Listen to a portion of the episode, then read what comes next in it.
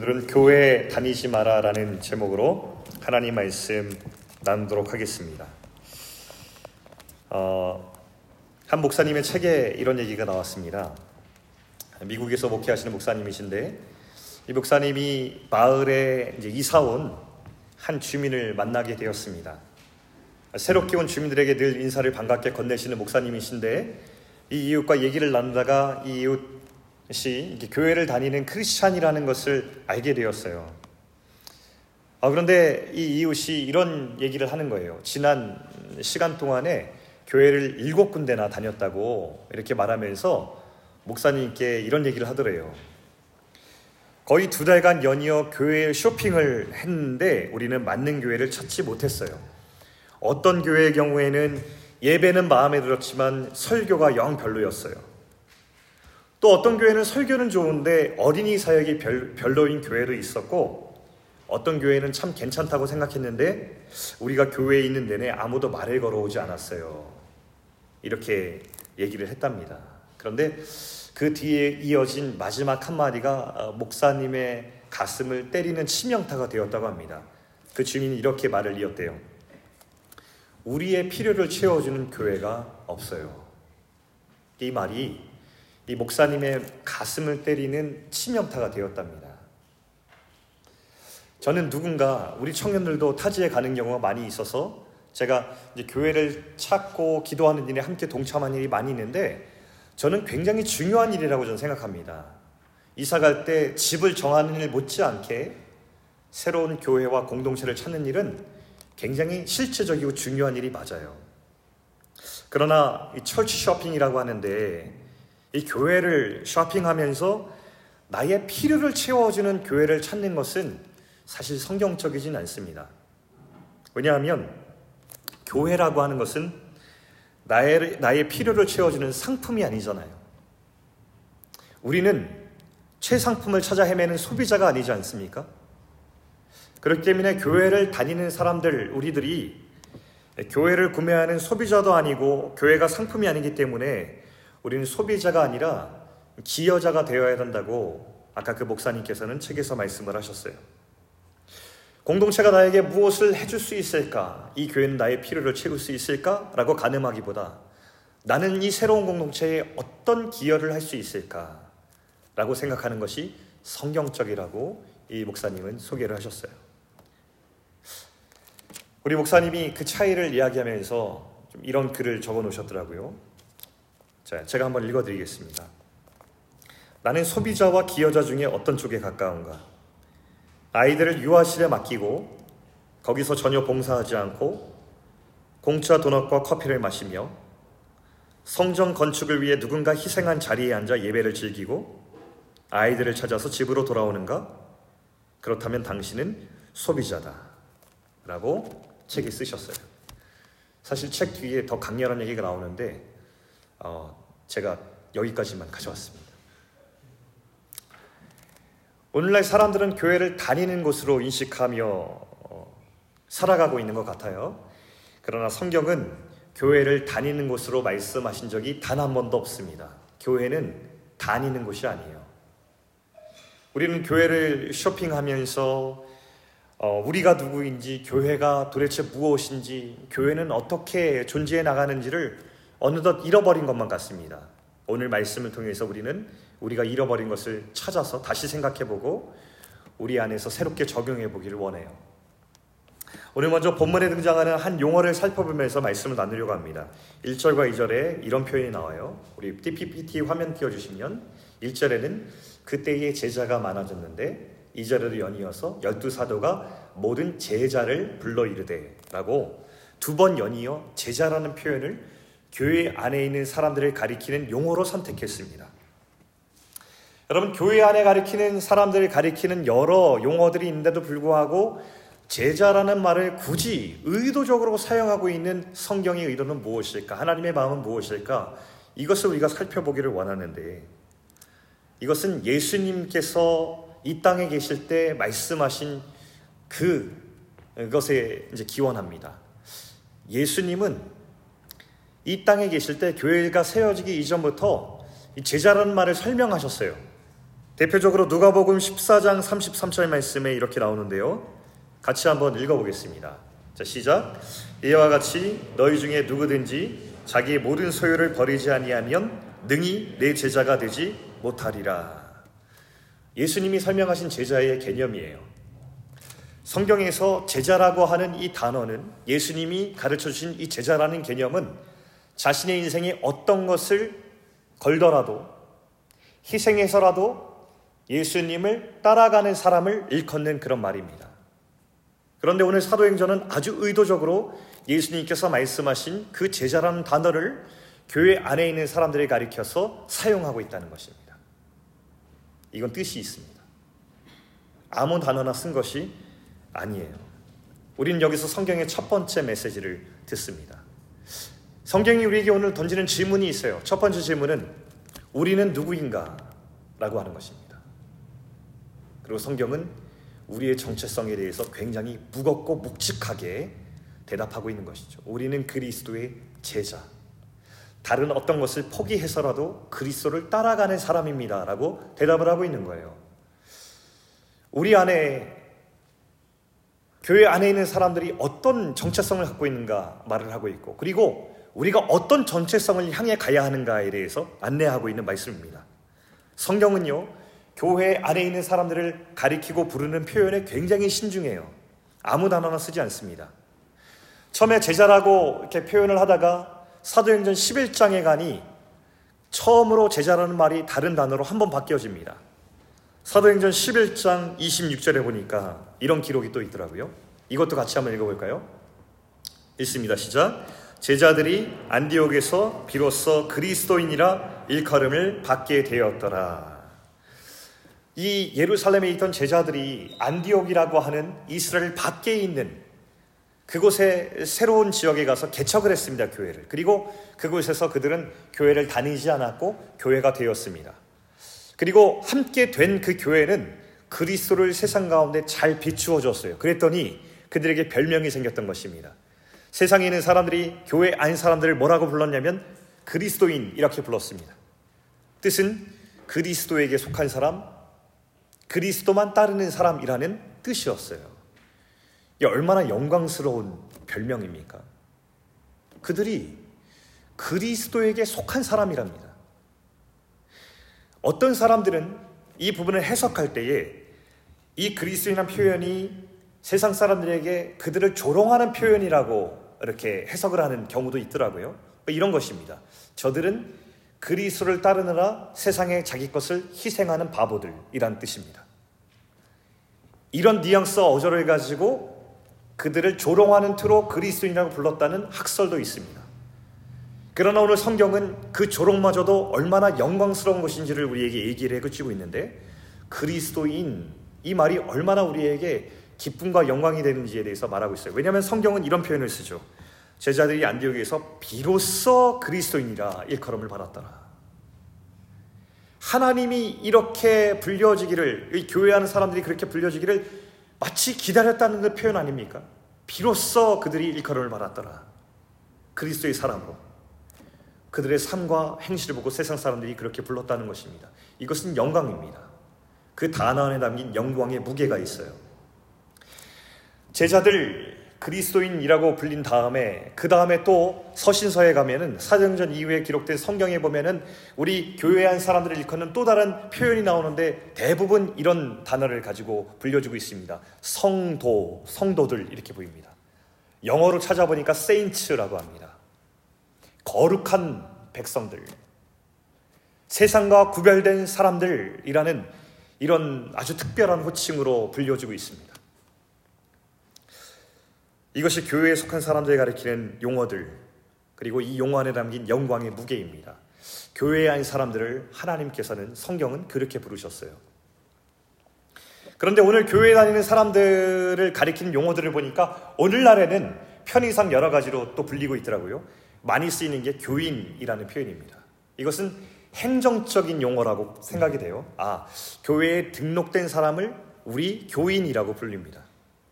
그이 뉘앙스 안에는 교회를 다니는 사람이라고 하는 뉘앙스가 굉장히 강하죠. 근데 이 교인이라는 단어와 함께 아, 또 한 가지 우리 교회 안에 많이 이렇게 불려지는 용어가 하나 있다면 그것은 평신도라고 하는 단어입니다. 평신도. 영어로는 lay, laity or lay people이라고 불리는데 이 단어가 가지고 있는 뉘앙스도 편의상 그렇게 부른 것입니다. 목회자들과 성도들을 나눌 때 사용하는 지칭이었죠. 그런데 이 평신도란 용어가 가지고 있는 뉘앙스가 있어서 또 이것도 우리 교회에는 상당한 영향을 미쳐왔습니다. 주로 혼란과 오해를 많이 불러왔다고 생각이 들어요. 예를 들면 과거의 경우에는 이런 경우가 있었습니다.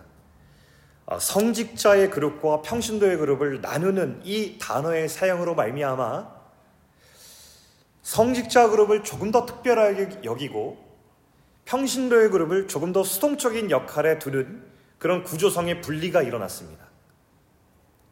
훌륭한 성도들이 교회 안에 참 많았음에도 불구하고 보통 평신도들 하면 목회자들보다 성직자들보다 교회에 덜 책임 있고 덜 중요한 사람들 여겼던 것이 실질적인 역사적 사실입니다. 이것이 교회 안에 이상한 구조를 만들어 왔고 이상한 인식을 심었습니다. 그 결과 성도도 목회자들도 각자의 역할 가운데 많이 망가졌어요. 성도들은 충분한 은사가 있는데도 불구하고 그 역량을 발휘하거나 개발하지 못하는 그런 처지에 놓였고 목회자들은 목회자들도 아 성직자이기 때문에 저들은 달라야 된다는 그 인식과 기대 속에서 자기 역량과 능력이 한계가 있는데도 불구하고 마치 영적인 슈퍼 히어로라 된 마냥 그들에게 그런 모습이 되려고 애를 쓴 나머지 탈진하고 넘어졌습니다. 그리고 오늘날에 이어서 이런 모습은 조금씩 달라지게 되었는데 그러나 좋은 방향으로 많이 달라진 경우도 있지만 사실 그렇다고 다시 이 평신도의 역할이 달라지게 된 것은 아닙니다. 예전처럼 목회자의 권위를 더 우월한 권위로 바라보는 시선은 이제 거의 사라졌다고 저는 봅니다. 어, 그동안 목회자가 교회 안에서 뭔가 더 우월한 권위가 있는 것처럼 여겨진 어떤 반성과 또 반감이 있기 때문에 이제는 아, 목회자가 우리 평신도보다 더 뭔가 우월한 권위와 힘이 있다, 능력이 있다. 이렇게 생각하는 사람들 베이지간에 거의 없을 거라고 저는 생각합니다.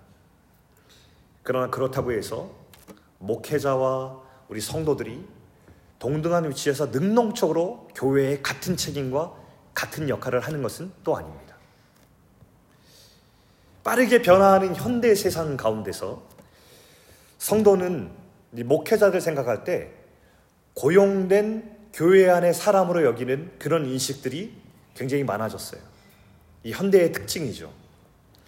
어, 현대의 이 효용성과 또 교회가 기업의 구조로 바뀌는 이 경향 속에서 우리 안에 있는 목회자는 교회의 행정적인 일을 담당하고 영적인 필요를 채워 치우기 위해서 고용된 CEO 내지는 이 관리인 정도로 여겨지는 경우가 되었습니다. 여러분은 어떻게 생각하시는지, 저를 어떻게 바라보시는지 한번 생각해 보시기 바랍니다. 목회자를 청빙할 때 교회는 목회자의 본질적인 직무 외에 교회를 성장시킬 청사진을 blueprint를 가져오라고 합니다. 그래서 요즘 제가 이제 교회 청빙하는 공고란을 보잖아요. 그러면 예, 교회 만약에 담임 목사, 뭐 부목사 이렇게 하면은 이렇게 어떤 분을 우리가 청빙하는지, 어떤 분을 우리가 invite, invite해서 우리의 senior pastor가 되길 원하는지 이렇게 어, 하는 거 보면 거기에 들어 있습니다. 앞으로 어떻게 우리 교회를 성장시킬 그 계획 플랜을 가져오십시오. 라고 이렇게 얘기합니다. 교회 안에서 목회자가 한 성도로서 이 말씀을 성실하게 준비하고 가르칠 본연의 직무에 힘쓰는 자로 기대하기보다 교회가 마치 애플이나 구글이나 탁월하고 아주 훌륭한 CEO를 영입해서 침체되어 있던 이 기업을 다시 생기를 되찾게 하는 것처럼 우리 교회를 더 많은 사람들이 오게 하고 더 많은 만족을 누리게 해줄 어떤 존재로 기대한다는 뜻입니다. 그런 동안에 성도들은 더더욱 그런 CEO 밑에서 무언가 편의와 영적인 필요를 누리려고 하는 고객의 마인드를 더 많이 가지고 있지 않나 싶습니다. 일반적인 교회를 향한 이야기를 제가 하고 있는 것입니다. 그러나 사랑하는 우리 베이직 여러분, 만약에 우리 안에도 혹여나 그런 마인드와 그런 생각들이 우리 가운데 흐르고 있다면 저는 우리 베이직 청년들이 먼저 거기에 강렬하게 저항하고 성경 속에서 현대의 유행과 트렌드가 아닌 하나님께서 말씀하시고 있는 그 공동체 본연의 모습과 본연의 우리 성도의 직무에 대해서 고민할 수 있는 공동체가 되길 바라는 마음으로 오늘 이 말씀을 전합니다. 그러기 위해서 우리는 이제 두 번째 질문을 던져야 되겠습니다. 두 번째 질문은 직분이란 무엇인가? 라는 질문입니다. 자, 2절과 4절 말씀 간추려서 한번 읽어보도록 하겠습니다. 제가 한번 읽어드릴게요. 우리가 하나님의 말씀을 제쳐놓고 접대를 입삼는 것이 마땅하지 아니하니 우리가 이 일을 그들에게 맡기고 우리는 오로지 기도하는 일과 말씀 사역에 힘쓰리라. 사도들의 말이었습니다. 그 열두 사도는 특징들이 있었어요. 열두 사도는 아무나 된 게 아니라 예수님이 이 땅에 계실 때에 그들과 함께 예수님과 함께 먹고 자고 가르침을 받았던 사람들, 특별히 예수님의 십자가 죽으심과 부활을 직접 목격한 사람 중에서 열두 사도가 될 수 있었습니다. 그리고 그들은 예수님의 죽으심과 그 부활을 직접 봤기 때문에 또 예수님의 가르침을 3년 동안 함께 들었던 사람들이기 때문에 자연스럽게 세워진 교회 안에서 말씀을 가르치는 사역을 담당을 하고 있었어요. 그런데 그것을 담당하던 사역을 잘 하고 있다가 이 역할에 소홀해지기 시작하자 교회가 무너지는 것을 경험하고 이들이 당황했습니다. 그러자 이들이 했던 일이 뭐냐면 지난주 말씀에서 나왔듯이 우리는 말씀 사역에 더 충실하고 나머지 중요한 일들은 그 은사가 있는 사람들에게 맡겨야겠다는 생각을 하면서 교회가 조직화되어지기 시작했던 것입니다.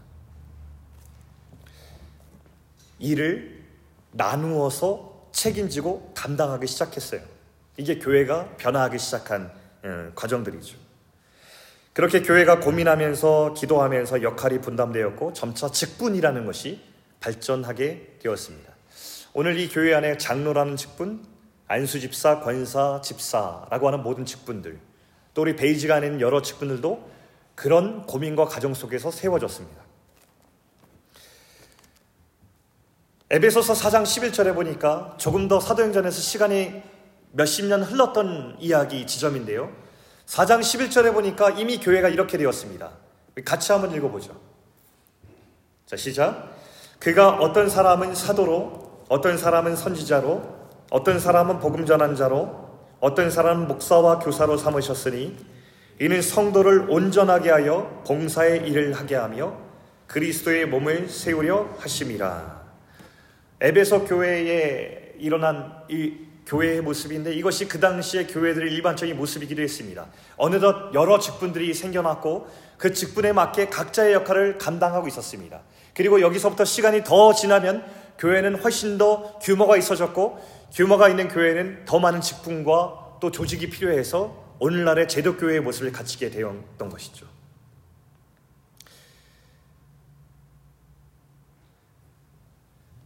여러분, 이 개념 속에서 직분이 생겨났습니다.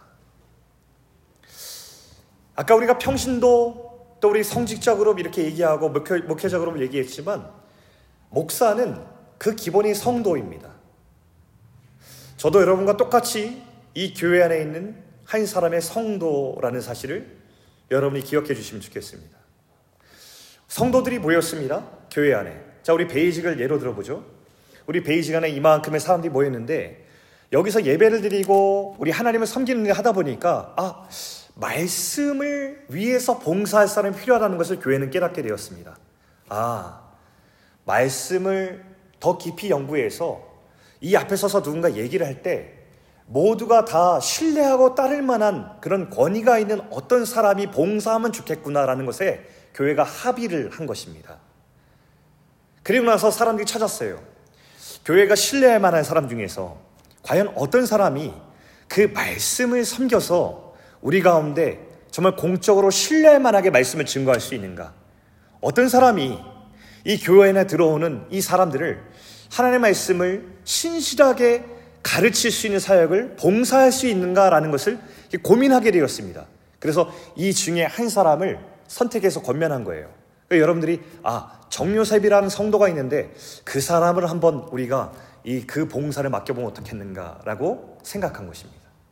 거기에 동의를 해서 또 저도 자원을 해서 제가 공부를 하고 일정 기간 어, 그렇게 여러분들을 섬길 수 있는 어, 어떤 공부를 하고 자격을 얻게 되었습니다. 그러다 보니까 이 말씀 사역을 섬기려다 보니까 이 봉사는 특성상 성도들이 또 이렇게 생각하십니다. 아, 이 봉사 특성상 보니까 말씀을 더 깊이 연구하고 우리 가르치는 일에 시간을 많이 내면 좋겠어. 그러니 저 성도에게는 다른 직업을 가지라고 하지 말고 저 봉사를 온전히 할 수 있도록 우리가 경제적인 지원을 조금 하자라고 결정을 하게 됩니다.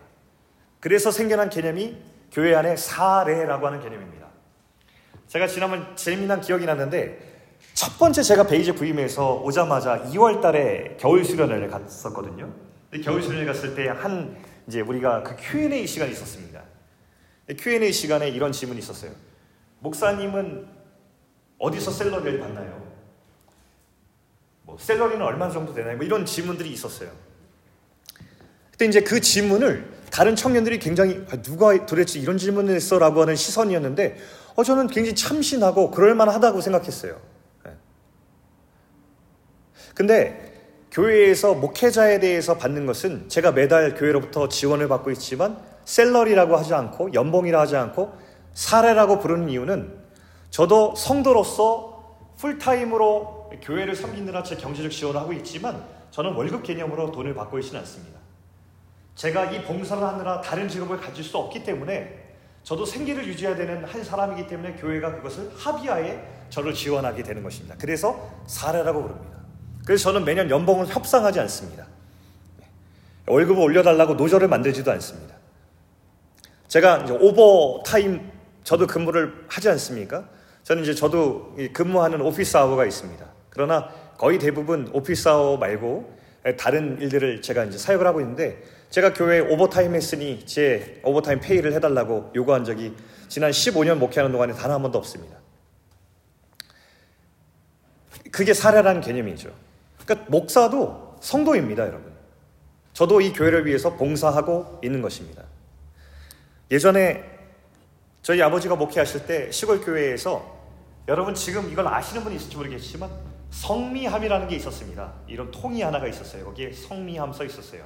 성미, 거룩한 쌀이라는 뜻입니다. 되게 재밌죠? 이게 뭐냐면 성도님들 집에서 이렇게 쌀이 있으면 이렇게 주일에 올 때 조금씩 가져옵니다. 요만큼 음, 쏘아서 그 성미함에다가 쌀을 이렇게 붓습니다. 그러면 그거는 목사님이 가정에 그 쌀을 가져가서 그 쌀로 밥을 해 먹는 겁니다. 그러니까 이게 사례의 일부인 것이죠.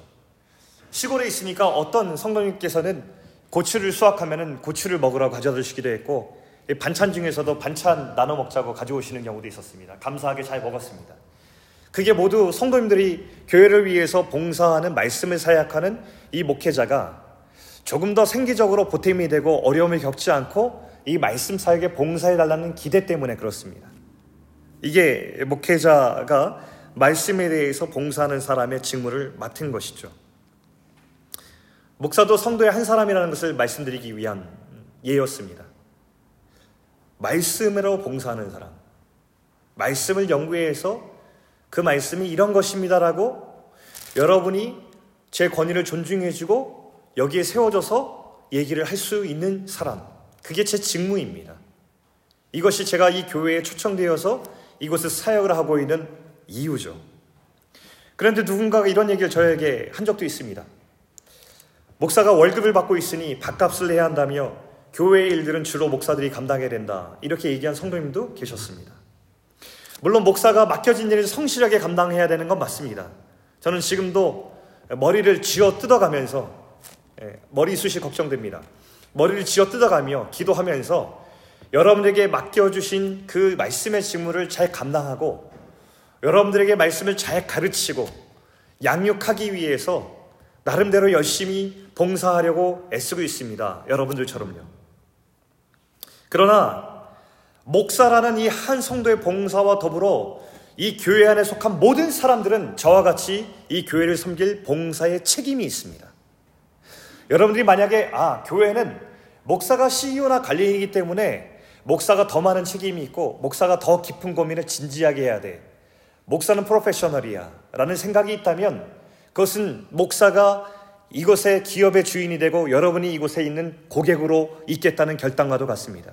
저는 우리 베이직이 그런 생각들이 아무도 하고 있지 않을 거라고 믿고 싶습니다. 만약에 그런 생각이 있다면 지금 여기서 버려주십시오. 우리 모든 성도가 함께 이 교회를 향하여서 무거운 책임을 갖고 아끼고 사랑하고 돌보는 것이 교회라는 것입니다. 존 스토트 목사님께서 교회가 건강해지지 못하는 두 가지 원인이 있다고 하면서 소개하신 것이 있습니다. 첫째, 목회자가 말씀과 기도할 시간이 부족해서 이 말씀을 성실하게 준비할 수 없습니다. 저에게 행정일도 있고 신방일도 있고 여러 가지 직무가 있어서 제게 말씀과 기도할 시간이 없습니다라는 익스큐즈가 일어날 때 교회는 문제가 생긴다고 했습니다. 두 번째, 많은 성도들이 있음에도 불구하고 그 성도들이 자신의 의사를 발휘하지 못하는 수동적인 역할에만 두게 될 때에 그때 이 교회는 문제가 생긴다고 했습니다. 여러분 우리 베이직은 지금 어느 위치에 있을까요? 여러분들 중에서 우리 베이직을 다니고 있는 분이 있다면 여러분 교회 다니지 마시고 교회가 되어 주십시오. 예수님의 몸인 우리 베이직과 더불어서 주님의 교회가 되어서 이 주님의 몸 된 교회를 함께 책임지고 함께 돌보고 함께 아끼고 여러분만의 직무를 가져주십시오. 그게 교회를 섬기는 여러분의 마음 아닐까요? 교회 지난번에 제가 한번 광고 드린 적이 있습니다. 교회 대청소하니까 청년들 같이 나오면 참 좋겠습니다. 이렇게 광고를 제가 했습니다. 그럼 저도 성도의 한 사람입니다. 저도 토요일 아침에 바빠가지고 저도 말씀 준비하기 바쁩니다. 어, 그리고 저는 어떤 면에서는 제 직무가 가장 이게 귀하기 때문에 이 직무를 감당하면 좋겠다고 생각을 하지만 저도 특별한 날이니까 이제 교회 청소하러 나왔습니다. 아, 그리고 매주 교회 아침에 새벽 기도 끝나면 청소하는데 저도 매주 봉사하는 마음으로 저도 참여하고 있습니다. 저는 목사니까 당연히 해야 된다는 마음으로 하고 있지 않습니다. 성도의 한 사람으로서 교회를 사랑하니까 교회 섬기고 싶어서 그리고 새벽 기도 끝나면 보면 늘 장로님들, 할아버지, 할머니들, 여러분의 아버지, 어머니들이 몸이 아프신데도 불구하고 아픈 허리 붙들고 하니까 젊고 더 건강한 제가 하고 싶어서 제가 참여합니다. 지난번 대청소할 때 광고했는데 우리 청년부에서 한 명 나왔습니다. 우리 주평인가 대표로 나와줘서 주평이었길래 어 주평 어떻게 왔어? 목사님 지난번 광고하실 때 청년들이 좀 필요하다고 해서 그거 생각나서 왔습니다. 그래서 그때 주평이가 화장실 하나를 담당해서 깨끗하게 청소해 놓고 갔습니다. 얼마나 귀했는지 모릅니다. 저는 여러분들이 여러분의 삶이 바쁘고 여러분이 교회 안에서 막 너무 많은 일들을 해야 된다고 생각하지 않지만 여러분 마음 안에는 이 교회에 대한 주인의식과 이것을 아끼고 사랑하는 마음이 저 못지않게 더 풍성하기를 원합니다. 그래야 우린 교회가 될 수 있습니다. 그럼 이제 우리 마지막 질문을 던져보면서 말씀을 들어보죠. 마지막 질문은 교회란 무엇인가라는 것입니다. 교회는 참 독특한 곳이에요. 이 세상에서 정확히 말해서 교회는 어떤 곳이냐면 교회는 세상에 단 하나밖에 없습니다. 단 하나밖에 없는 교회가 여러 가지 이유를 가지고 곳곳에 지리적인 이유로 생겨난 곳이 하나의 하나의 교회가 여러 곳에 존재하는 것입니다. 결국에는 이 세상 교회는 단 하나밖에 없다고 여러분이 생각하면 됩니다. 그 하나의 교회가 지역에 따라서 하나둘 세워져서 여러 교회가 되는 것이죠. 그러므로 우리 교회만 특별한 하나님의 은혜가 있다고 주장하는 것은 거짓말입니다. 결국엔 모든 교회가 하나이기 때문입니다. 어느 한 공동체가 잘 되고 더 진실된 공동체 나가려고 애쓰면서 또 그런 공동체의 모습을 가는 것은 좋은 것입니다. 그러나 결국 주님의 교회는 하나입니다. 하나의 교회가 서로 다른 모양으로 여러 곳에 존재하는 것. 그리고 베이직도 그 중에 하나이며 우리 중앙교회도 그 중에 하나입니다. 사람들은 교회를 쇼핑하면서 나를 만족시켜줄 교회를 찾고 또 다니고 싶어 합니다. 여러 이유가 있습니다. 그러나 교회를 찾고 진실한 공동체를 만나는 것은 나쁜 것이라고 할 수 없습니다. 그러나 내가 진실한 공동체를 찾는 이유가 그 공동체에서 나와 영성의 색깔이 맞고 내가 정말 그 진실한 몸이 되고 싶다라고 하는 마음으로 그 공동체를 찾는 것이라면 그것은 성경적이라 할 수 있습니다. 그것은 실제적인 고민입니다. 그러나 어떤 공동체 찾아다니면서 여러분이 화장실을 보고 건물의 구조를 보고 다른 여타의 조건들만 바라보면서 이것은 과연 편리한가? 과연 이곳은 나를 만족시켜 줄 만한 그럴듯한 곳인가라는 것만 생각한다면 그것은 쇼핑이라고 할 수 있습니다. 교회를 쇼핑하면서 나를 만족시킬 그 상품을 찾는 고객의 성도는 결코 교회가 될 수 없습니다. 성경은 우리에게 공동체의 한 몸이 되라고 말씀하셨지. 서비스를 받고 만족하라는 말을 하신 적이 한 번도 없어요. 그 공동체를 힘껏 섬기고 세우라고 말씀하십니다. 에베소서 4장 16절 말씀 다 같이 한번 읽어보겠습니다. 에베소서 4장 16절 말씀 읽습니다. 자, 시작. 그에게서 온 몸이 각 마디를 통하여 도움을 받음으로 연결되고 결합되어 각 지체의 분량대로 역사하여 그 몸을 자라게 하며 사랑 안에서 스스로 세우느니라. 이것이 주님의 말씀입니다. 이것이 주님의 부르심이에요, 여러분. 이 부르심을 받아서 우린 교회가 되었고, 우리와 뗄 수 없는 주님의 몸인 이 교회를 섬겨가면서 우리는 서로 부족한 부분을 연결하고 보완하고 채워주고 결합하면서 그렇게 공동체의 몸을 키워나가는 것입니다. 이것이 세상과 다른 독특한 공동체, 교회라는 것의 정체성이에요. 교회란 무엇입니까? 주님의 몸입니다. 성도들이 지체가 되어서 서로 긴밀히 연결되어 있는 그런 공동체가 바로 교회라는 특별한 곳입니다. 우리가 보이지 않는 주님을 어떻게 사랑한다고 고백하시겠어요? 그건 이 땅에 단 하나밖에 없습니다. 눈에 보이는 교회를 사랑하는 것. 그 아끼는 마음이 유리, 여러분이 주님을 사랑하는 그 마음의 결정적인 지표입니다, 여러분. 여러분 주님을 사랑하십니까? 그럼 여러분이 교회를 사랑하는 것입니다. 이것이 성경의 말씀이에요.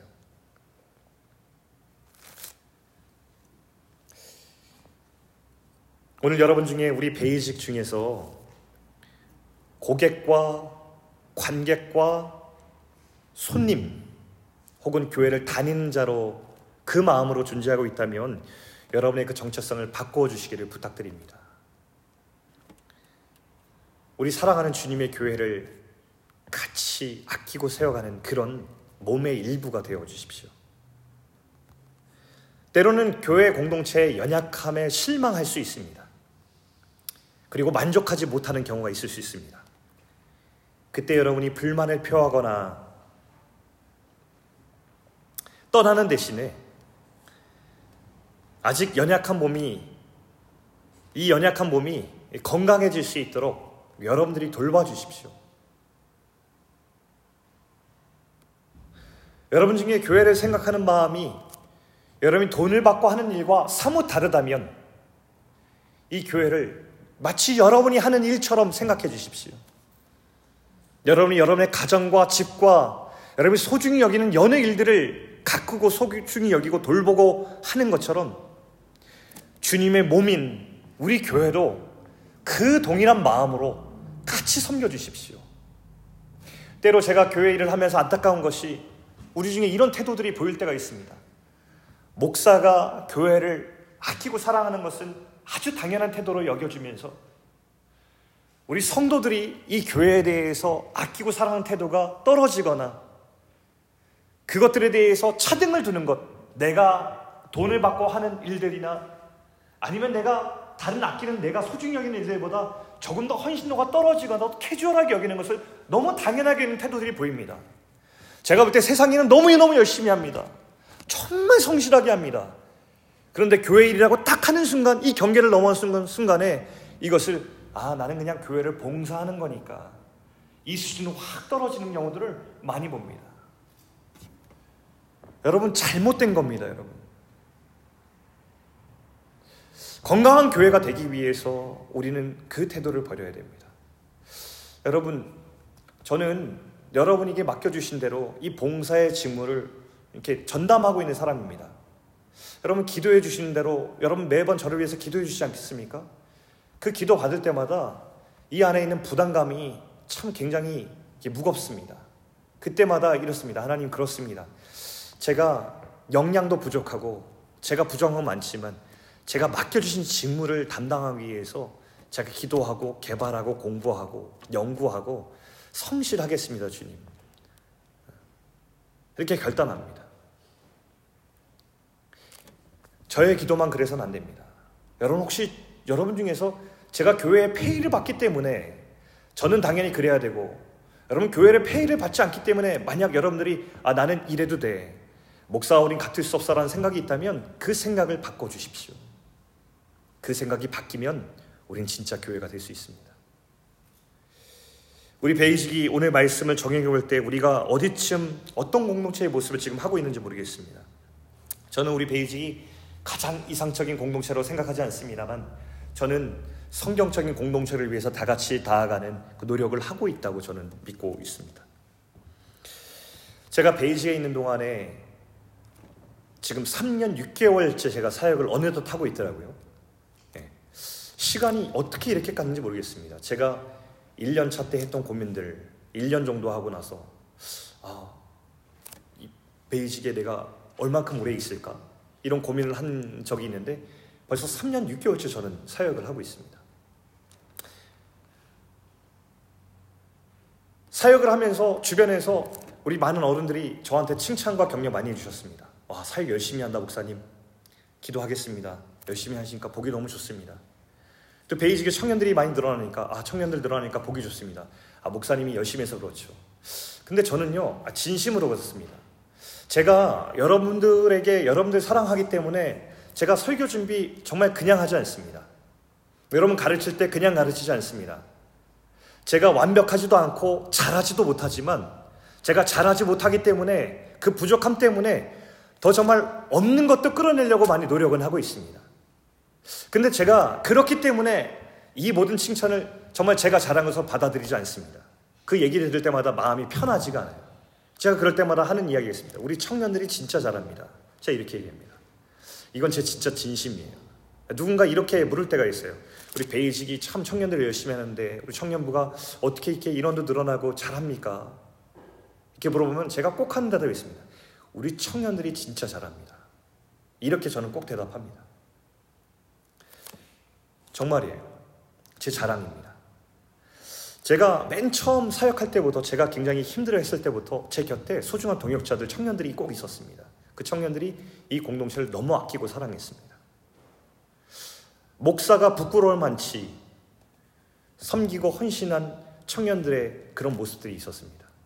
맡겨진 직무를 자기 일보다 더 우선할 정도로 사랑하고 아꼈던 사람들의 모습이 있었기 때문에 오늘 우리 베이직이 있습니다.